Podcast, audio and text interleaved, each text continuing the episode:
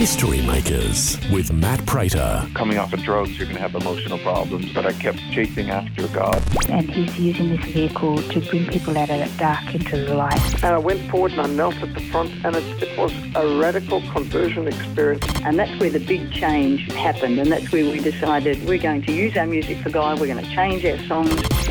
When I was about 25 year old, I was uh, busted and into jail, and it was there that I came to the Lord. History Makers with Matt Prater.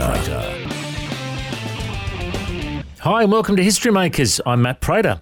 Today we're speaking to the Aussie mermaid. She's an author and a speaker, Michelle Hamilton. How you doing, Michelle? I'm doing awesome. Thank you, Matt. Now, I've heard your story a number of times, and every time I hear it, I get shivers up my spine thinking of what you've been through.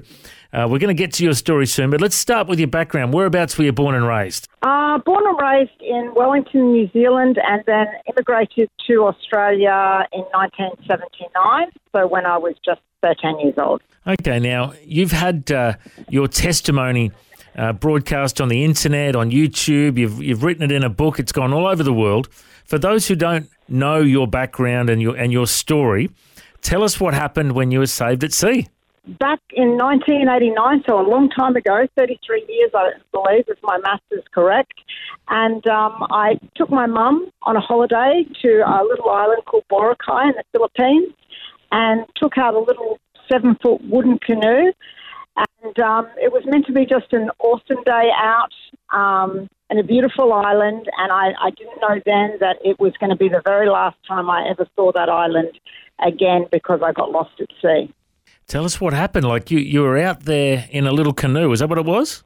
Yeah, it's called a, a bangka in the Philippines. So it's just a little wooden outrigger canoe. It was only seven foot long and half a metre wide. So you couldn't even sit inside it. Like there were planks of wood on top and then you sit on top of it. So that's how it was minute. So you're out there in the middle of the ocean. Um, did you have any faith in God at the time? No, no. My my mum is Jewish, um, and so she she talked about God, but there was no. Um, for me personally, it, it didn't really mean anything to me, and I never. Yeah, I didn't know anything about God except that He's maybe up there in the sky doing something, but that's it.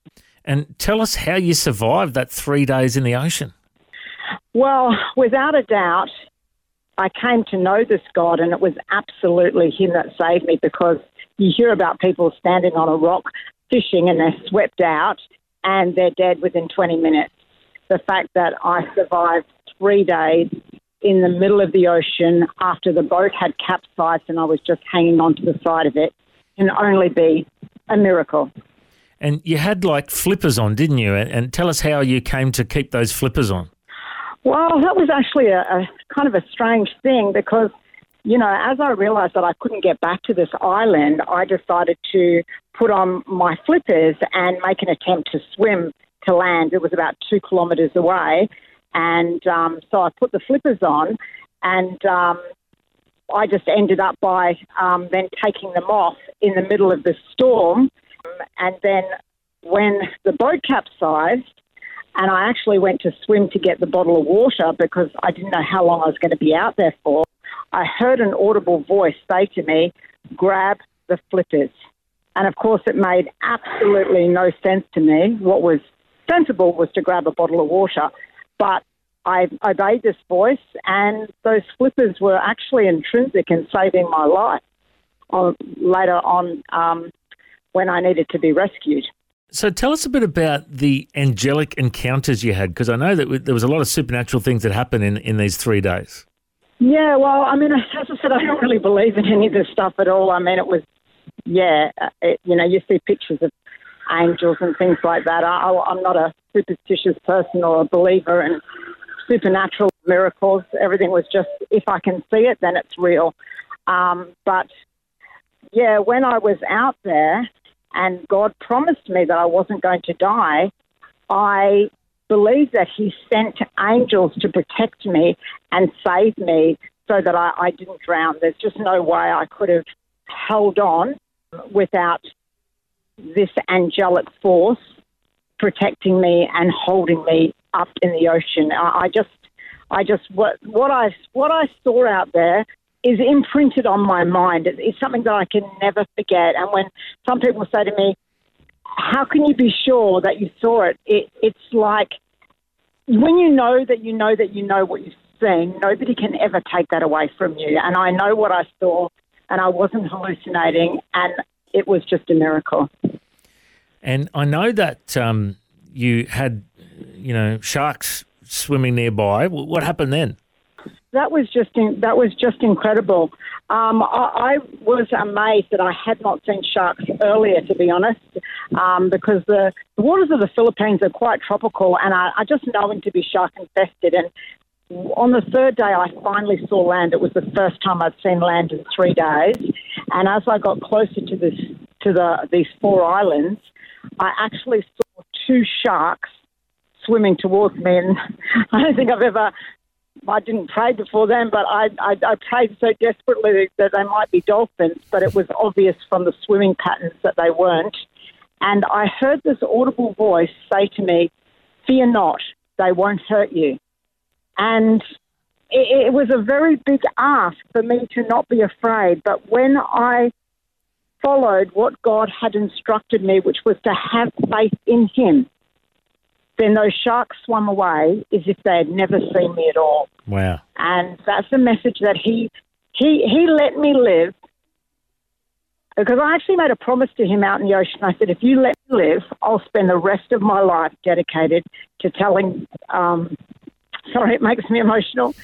Um, to telling people about you and that you're a, a great, awesome, and merciful God who saves people who are lost, whether you're lost at sea, whether you're lost in your marriage, whether you're lost in addiction, whether you're um, just mentally uh, feeling unstable and lost in your mind. He's the God that comes down and He helps us, He picks us up, He sends angels, even if we don't see them, to protect us. And He tells us to just have faith in Him, a 100% faith. Even if we can't see, like, I couldn't see way to survive out there.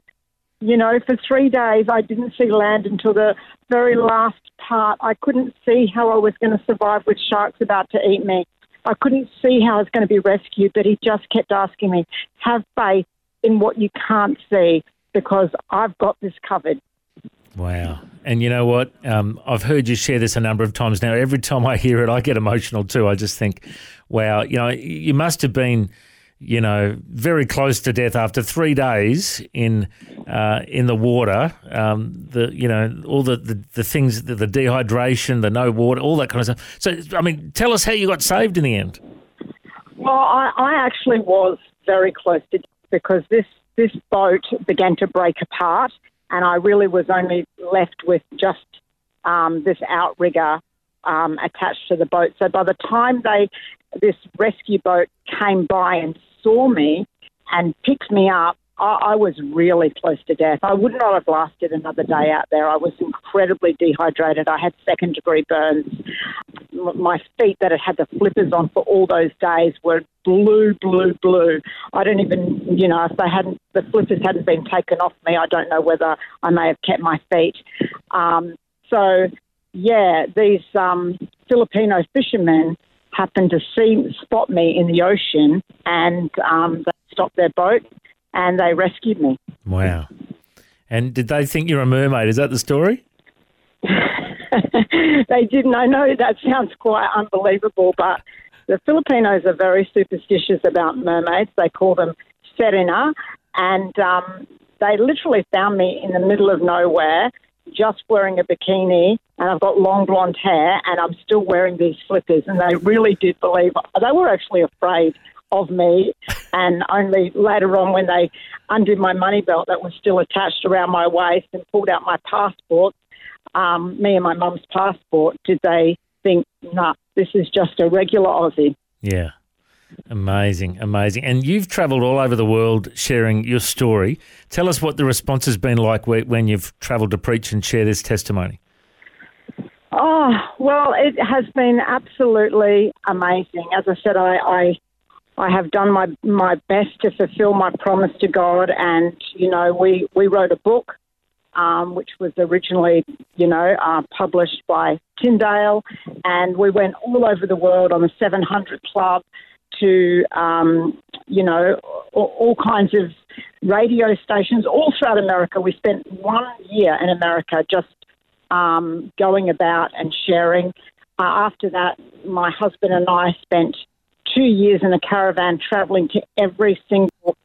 Uh, we've been to every single country town in Australia sharing the gospel, and um, and then in 2009 to 2010, um, I spent in Asia, going through Indonesia, Malaysia, Singapore, sharing my testimony too. So, um, yeah, it's been an incredible response, and I think the main thing that people get out of it is that we just serve a God that is so loving to us, and we can't always see how much He loves us.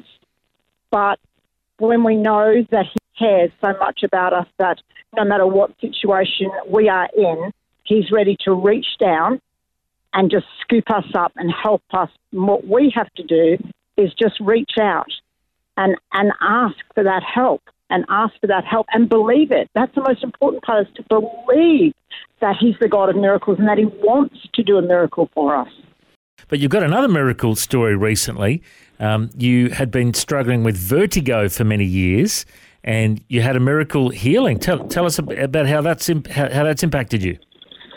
Well, honestly, this this vertigo it was so debilitating to feel dizzy um, every day. It got so bad, really, that I, I couldn't even work anymore. I didn't trust myself driving, and I this vertigo would hit me several times a day, and my head would just spin, spin, spin, and um, yeah, I just despaired of what to do, Matt. I honestly, I, I pray for so many other people, and they got they get healed, and and I'm saying to God, where's my healing?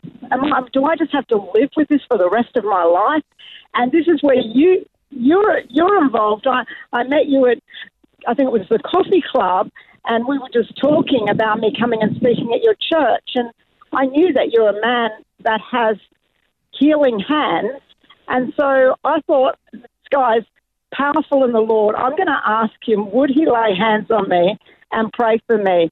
And from that day forward, I've been completely healed of vertigo and it has not returned and it's changed my life immeasurably. So I'm so grateful to you, Matt. Oh wow! Well, I tell you what, it's Jesus that heals, and you know, I, I've just I felt God say to me many years ago, any chance you get, you just pray for people, and sometimes you see them healed, sometimes you don't, and um, I'm just so blessed to hear that you are um, 100% healed and healthy, and, and you're out preaching again, um, and you're you're also very passionate about prayer ministry.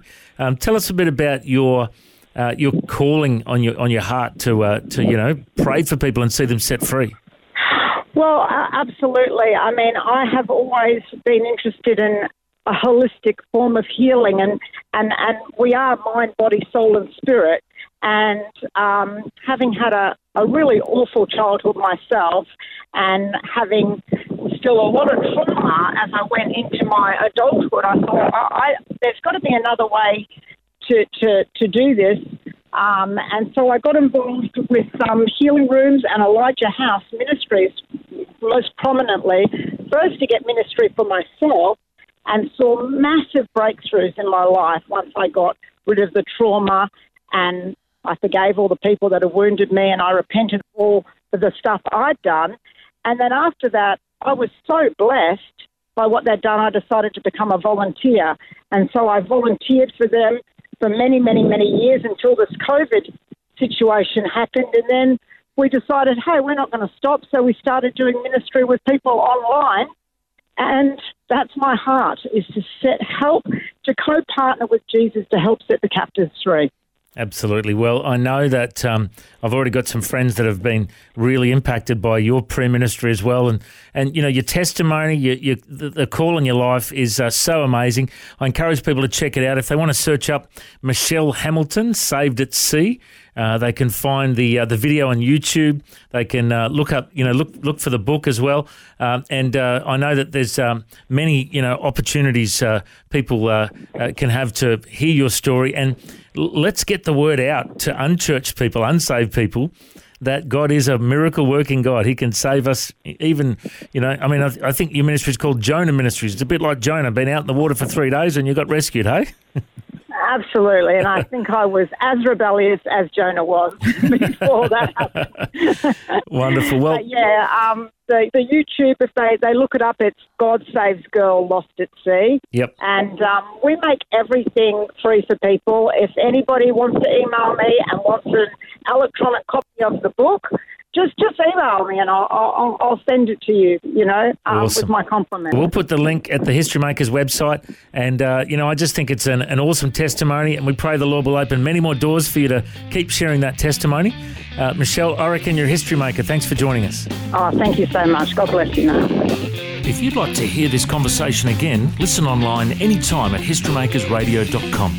There you'll also find links to all of our social media channels and you can subscribe to our iTunes podcast. History Makers is a faith based ministry and we want to thank everyone for their generous support. If you've got a suggestion of anyone we should interview, send us an email info at historymakersradio.com. God bless. I'm Matt Prater and my challenge to you now is to go and make history.